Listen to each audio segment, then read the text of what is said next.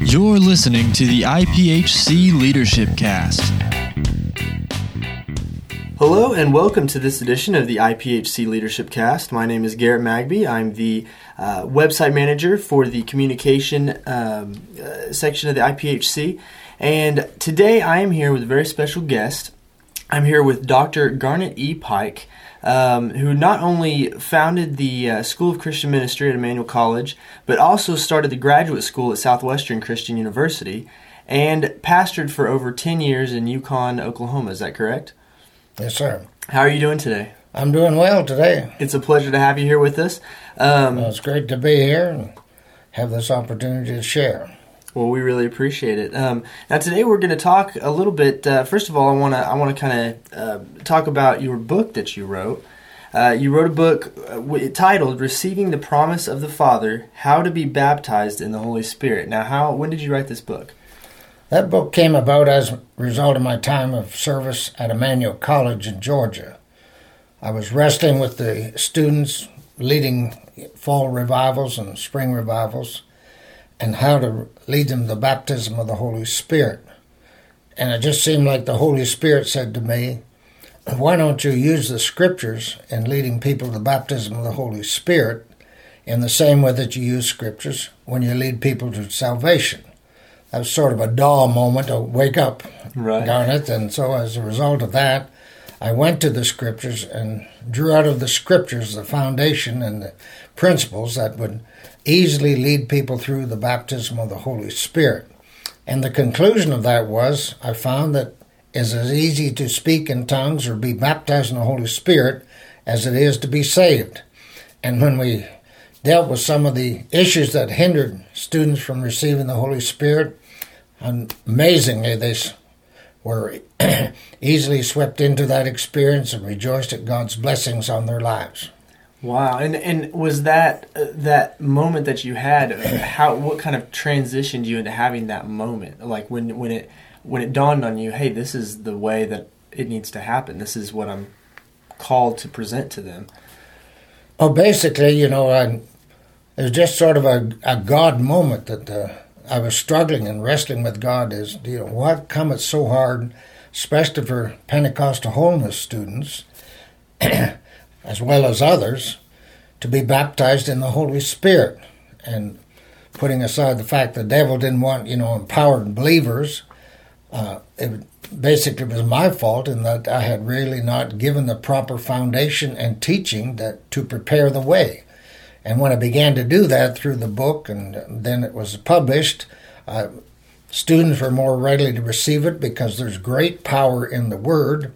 And as I used the Word, the Word and the Spirit worked together to really get through to the students. And as they just followed the simple principles of the Scriptures, they were easily baptized in the Holy Spirit without a lot of, you know, baggage brought along with it.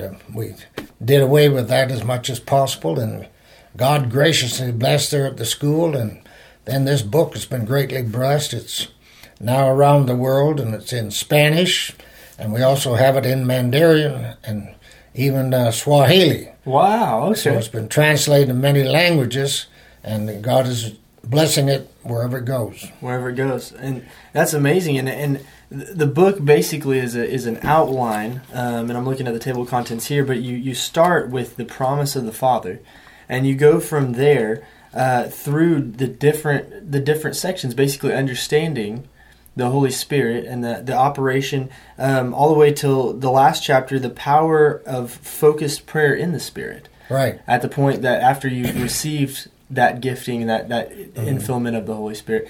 Um, now tell me tell me a little bit, tell all of our listeners a little bit about that process for you personally and in communicating with the students at Emmanuel and then even after Emmanuel uh, throughout your um, your ministry uh, about that process of the Holy Spirit and it, it being put on other someone else, baptized, people being baptized in the Spirit. Well, first of all, when I began to do my research and studies, uh, naturally Jesus is the primary example. He's example A, and so I studied the life of Christ. And when you look at the life of Christ, you see that Jesus came through the voice of John the Baptist, he was announced as one, the Lamb of God, which takes away the sins of the world. Well, that's Jesus as Savior. Then John continues there and talks about there's one coming after me whose shoes I'm not worthy to unlatch, and he shall baptize you with the Holy Spirit and fire. So John the Baptist noticed and promoted and was the advance man, so to speak, for Jesus as a Savior. But Jesus was also the baptizer in the Holy Spirit. And then after that happened, we see that the, the Spirit of God descended on Jesus at his baptism in the River Jordan by John. Mm-hmm. And when that happened, the Holy Spirit descended upon him and remained upon him, according to the Gospel of John. And so Jesus had this experience. And uh, so, since he had this experience and this encounter, and that was part of his life and ministry, then we should be ready to receive it and accept what Jesus came to bring. Not just salvation, the baptism of the Holy Spirit, and all the other benefits that come as a result of God's great grace to each and every one of us. Right, right. And in that, in that, um, process that that realization and that thought and of course the truth that is in within what you just said uh, you noticed that the students initially with the book and explaining this process to them is that what helped them be more readily uh, willing and, and, accepting of that baptism yes uh, once they are taught you know the power of the word and i believe in that with the holy spirit it just knocked down a lot of things and made it simple you know and for instance an example is says they began to speak in other tongues well most in our tradition you know they it's not just speak, it's usually a shouting or crying or weeping and everything else. But the Bible's very clear in Acts, the second chapter, and they began to speak. Well, when you and I are talking, we speak in a natural voice. We don't have to raise our voice. We don't have to shout. We don't have to cry. Right. Well, the same is true when a person is baptized in the Holy Spirit. You just begin to speak in other tongues as the Spirit gives utterance. And notice in that passage of Scripture in the book of Acts that the Spirit is the one who gives the utterance. And since He is the one who's the author of the language or, or author of the speaking, then we need to recognize that's why it's called a spiritual language, because the one who authors it or starts it, initiates it, is a spirit. And He now lives in you as a result of salvation so the one who lives in you, whether you call him God the Father or God the Son or God the Holy Spirit, he is the one who speaks to you through you in another language. And uh, again, that's why it's called a spiritual language. Right. And that's why you don't necessarily know what's going to be the sound he's going to make or the language or the way he's going to speak. But you just need to trust. He's a good God and he's giving a good gift to everyone who's ready to receive and yield their tongue to the Holy Spirit. Absolutely. And did you find initially when when you're exp- explaining this to, let's say, someone who's not as familiar, um, either with you know Pentecostal, the Pentecostal church, Pentecostal tradi- tradition, um, or even even that baptism in the Holy Spirit with the initial evidence of tongues, and that that they haven't been exposed to that throughout their life. Is there a nervousness, uh, and and how do you combat that nervousness in someone who doesn't really know what's going on initially um, when that happens? Well, basically, yeah, the scriptures are in Acts, uh, no Luke eleven. It talks about if you ask for bread, you're going to get bread if you ask for an egg, you're going to get an egg. If you ask for a fish, you're going to get a fish. And you won't get a scorpion or snake or some substitute or some scary thing. You'll get exactly what you ask for. So, basing basic on that scripture in Luke 11, and then it concludes and says, How much more will your heavenly Father give the gift of the Holy Spirit to those that ask? All they need to do is ask. And so when you explain that and also explain that it's not you making it up, it's the Spirit of God in you speaking through you, then some of the issues that the students are confronting or, a seeker is confronting are done away with because God loves them and God will with no good, withhold no good thing from them who walk uprightly. So it's easy for them to believe and receive as a result. As a result, you uh, you wrote this book, and excuse me, and um, even through the students reading this book, you said that they were they were more susceptible to the idea. They were more open to the idea, uh, and not only that, but they it was easier at that point to communicate with them um, from Emmanuel and that experience there, moving moving forward um, throughout your ministry.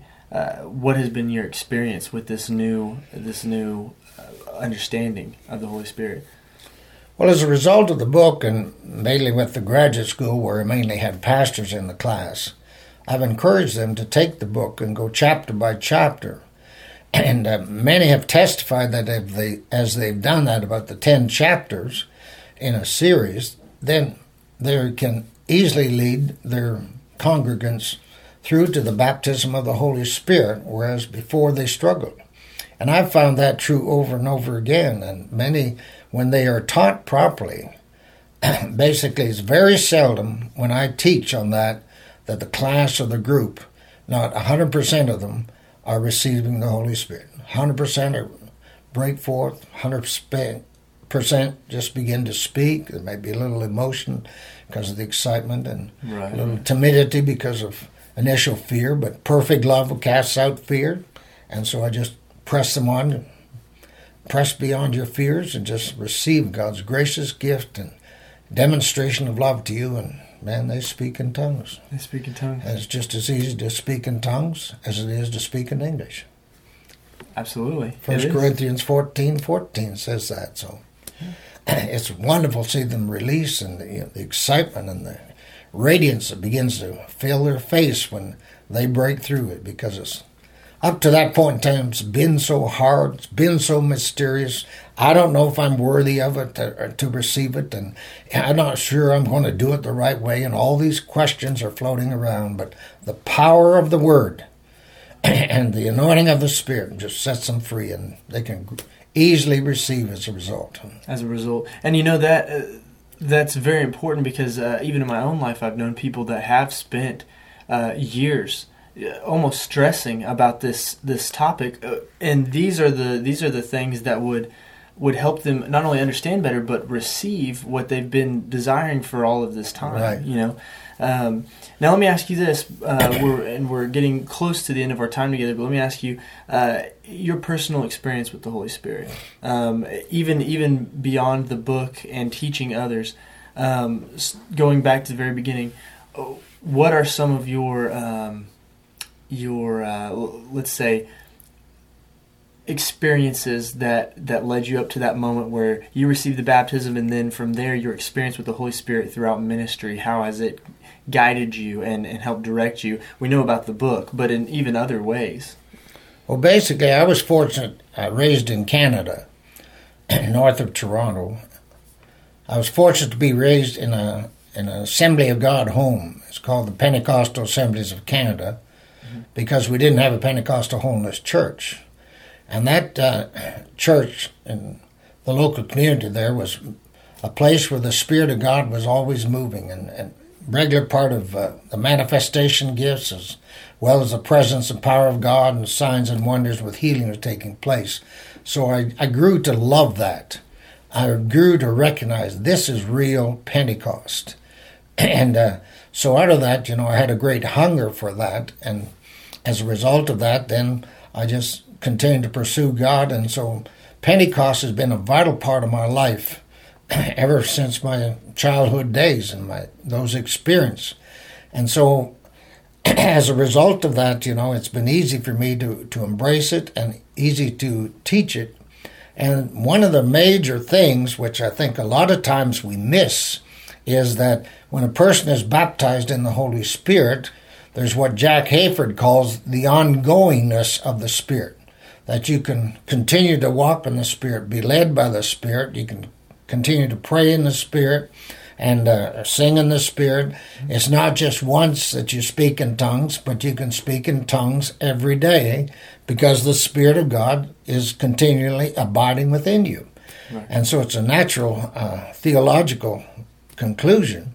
But when you do that, then you just live the victorious, overcoming life. Not that you don't have some problems, but you recognize the Spirit of God's in me, and greater is He that's in me than He's in the world. And so, if I just am obedient enough to rely upon Him to help me in the difficulties of life and the situations that I face, then I'm going to be an overcoming believer as a result of the Spirit of God within me. Not that I'm a better Christian than anybody else, but I just have a better source in that, and everyone has that better source living within them to help them through life situations. And so, as a result of it, we as Pentecostal charismatics should be living the overcoming, victorious life. And that's only possible by the power of the Spirit. For he came to bring not just life, Jesus said, I came to bring life, but I also came to bring the more abundant life. And I want to live in the more abundant life, urge my students to, urge my people to, for his honor and for his glory. For his glory. Amen. Amen. Do you have anything that you want to leave our listeners with before we go? Any uh, advice or, or even um, just things to, to ponder upon before we before we uh, head out? I just have one quote I want to give and leave with the readers. Andrew Murray, the great saint, wrote one time Men ought to seek with their whole hearts to be filled with the Spirit of God.